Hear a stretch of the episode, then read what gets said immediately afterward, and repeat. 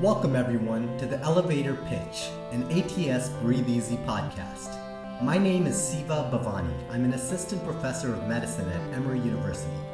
On this podcast, I talk to the scientists behind innovative new studies to get their elevator pitch, the big picture story behind their research. And importantly, we explore how these studies can change the way we care for patients in the ICU. Dr. Evans, could you introduce yourself to the listeners? Sure. Hi, everyone. My name is Laura Evans. I'm an adult pulmonary critical care physician at the University of Washington, at the professor at the School of Medicine. And my day job is I'm the medical director of critical care at the University of Washington Medical Center. And I've had the privilege of being the co-chair of the Adult Surviving Sepsis Campaign guidelines now for two cycles of revisions, including this most recent one that was just released. Great. And today we're here to discuss the recent Surviving Sepsis Guidelines. Surviving Sepsis Guidelines. 270,000 Americans die of sepsis every year. It's a lot to summarize the entirety of sepsis in 3 minutes. But Dr. Evans, could you give us your elevator pitch for surviving sepsis? You're right. That is a big task. I'll do my best. Surviving sepsis is now approaching 20 years of work in sepsis, and it started in 2002 with essentially a lot of smart people getting together at a meeting and saying, you know what, we really need to work in a cohesive, coordinated fashion to improve care for patients with sepsis. Part of that effort has been the development of evidence-based clinical practice guidelines. And those were first published in 2004. A revision was then published in 2008, 2012, 2016. You get the idea, every 4 to 5 years, and we just released the 2021 update. In terms of the sum total of the guidelines, I think if I had to sum it up with a take-home point, it continues to emphasize the essential nature of early recognition and prompt management of patients with sepsis and septic shock. We did take a little bit of a different approach this time in some respects. We have a very diverse panel, more diverse than previous panels, representing every continent of the world with the exception of Antarctica. We did a very formalized process to decide what questions we would try to answer in this guideline process, including an international survey of looking at where there's variation or uncertainty in people's practice, with emphasizing that those were questions that we might want to address within the guidelines. And I think very critically, we had 6 public members who participated in this guideline panel, and we added questions about long-term outcomes of survivors of sepsis, so beyond mortality, looking at what matters to patients and their families when they survive sepsis. Our public members were really critical to that piece.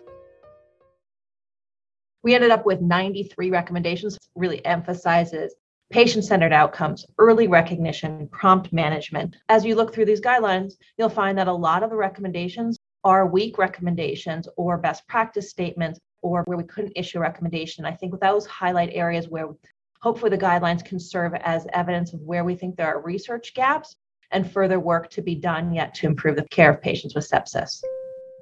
That was great. I mean, there's a lot to unpack there. Definitely the take-home points are the early recognition, prompt management, and the patient-centered outcomes.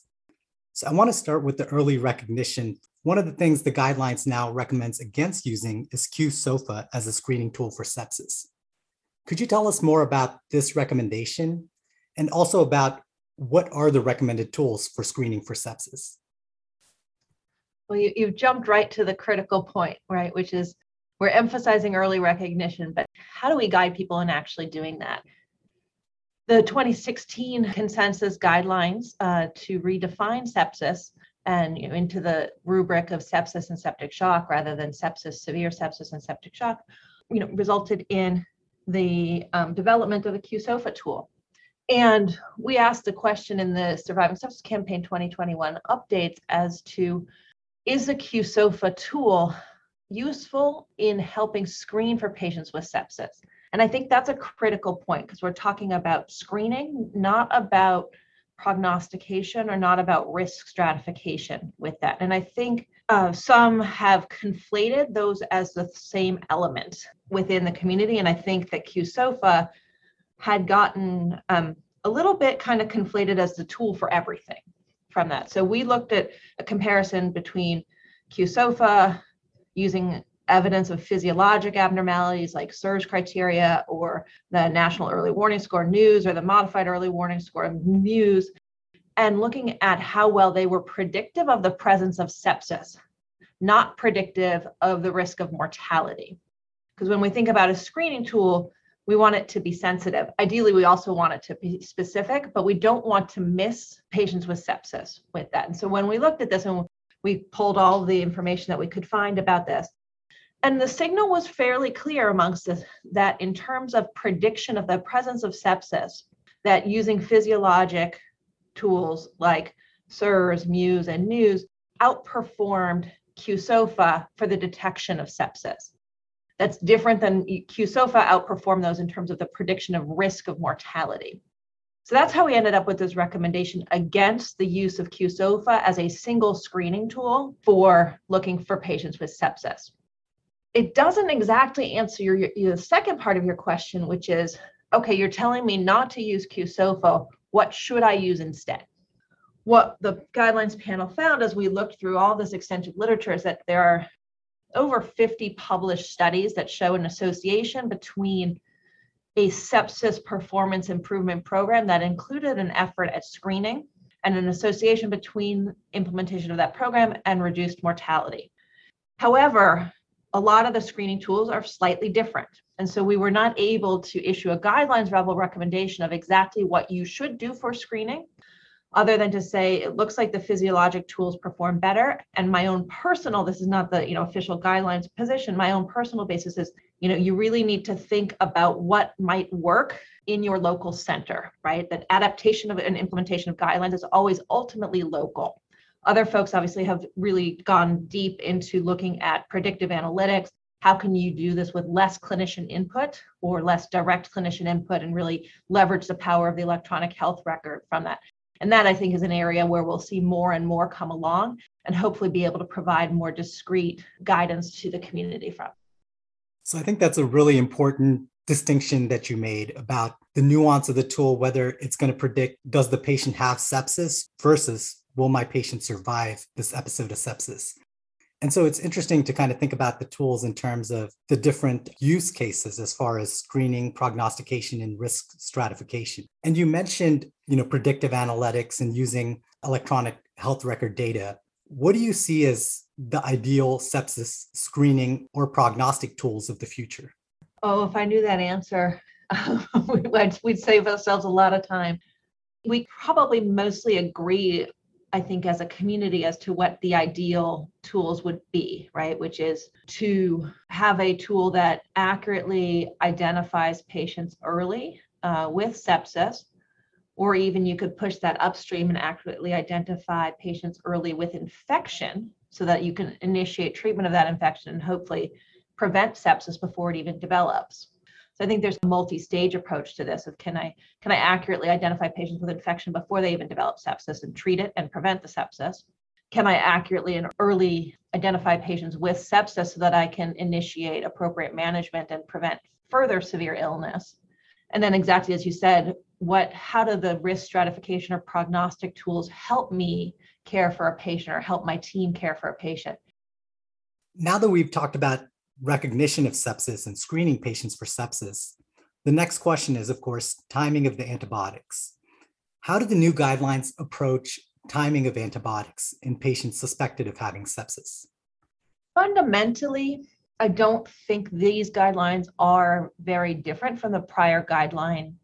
We all believe that patients with sepsis should get antibiotics promptly. I think the concept of how we formulated the recommendations in this guidelines are a little bit different in the sense that they incorporate two elements, I think, to the timing of antibiotics question. And those two elements are, how certain are you that this patient has an infection? And then how sick is this patient?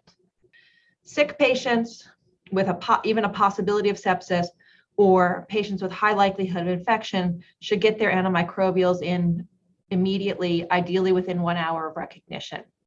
Patients who are less sick, not in shock, with a lower certainty or a lower probability of infection, get that focused evaluation done and then target getting your antibiotics in within 3 hours of recognition.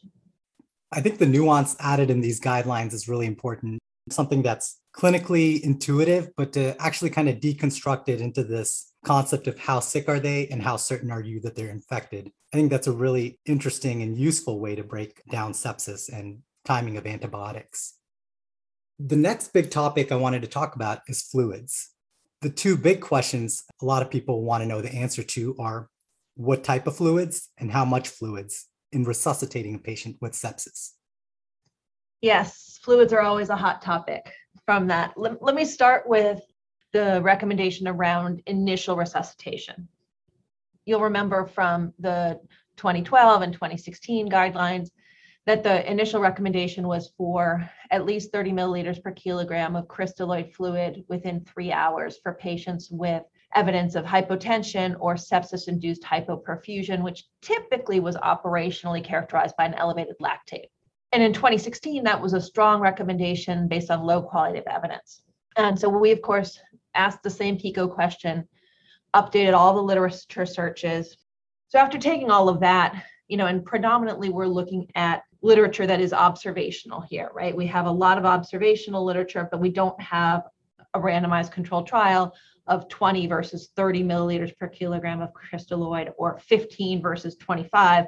We just don't have that level of data from that. So we have really overwhelming amounts of observational data at this point, whether it be, the individual level pooled meta-analysis from the ARISE, PROCESS, and PROMIS trials, where the average amount of fluid that patients received for the initial resuscitation was around 27 mils per kilogram, to the New York State data that showed, when you look at New York State-wide sepsis performance improvement program, looked at patients who received 30 milliliters per kilogram in the first 3 hours as part of the sepsis bundle had improved. It was associated with improved outcomes compared to those who didn't. So we ended up again making a recommendation that for patients with sepsis-induced hypoperfusion or septic shock, we suggest, and I want to emphasize that we suggest because that's a little bit different from 2016. We suggest that at least 30 milliliters per kilogram of IV crystalloid fluid should be given within the first 3 hours of resuscitation.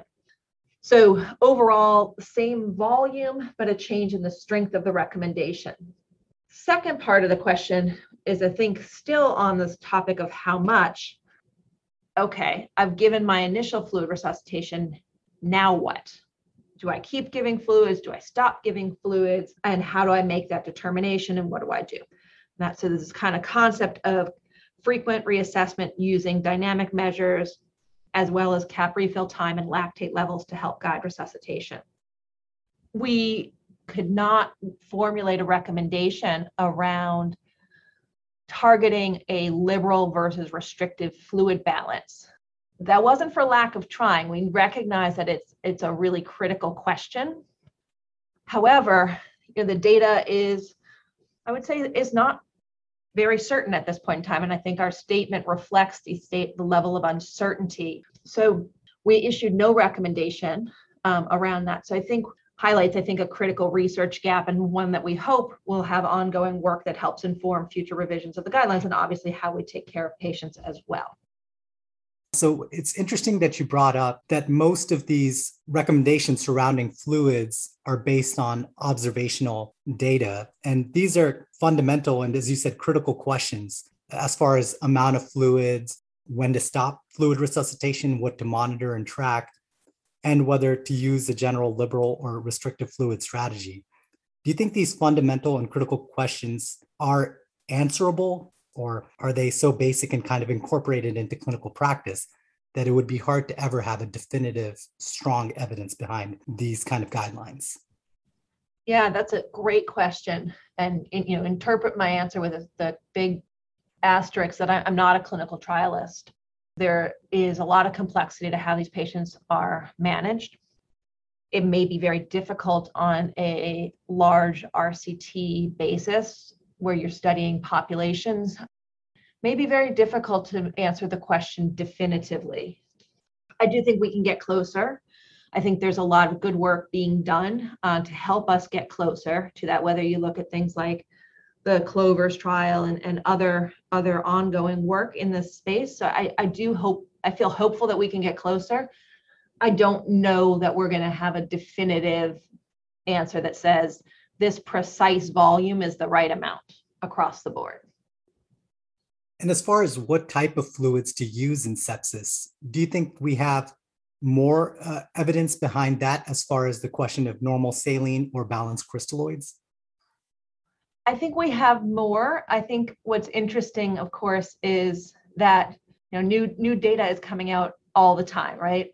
This guideline is a massive production to get done, and people really put in amazing hours and time of work.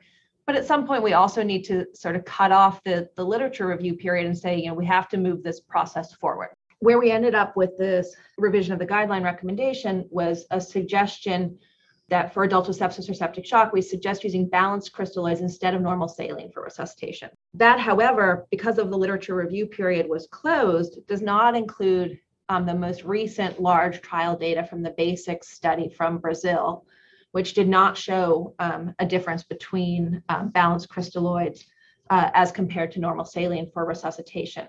Decisions about updating the recommendation in light of the BASICS trial would be a whole big process of reconvening a guidelines panel and doing that. And it raises a bigger question to me as somebody who's involved in guideline development of what does the sort of process look like for issuing even potentially interim guideline updates in between this 4 to 5 year cycle.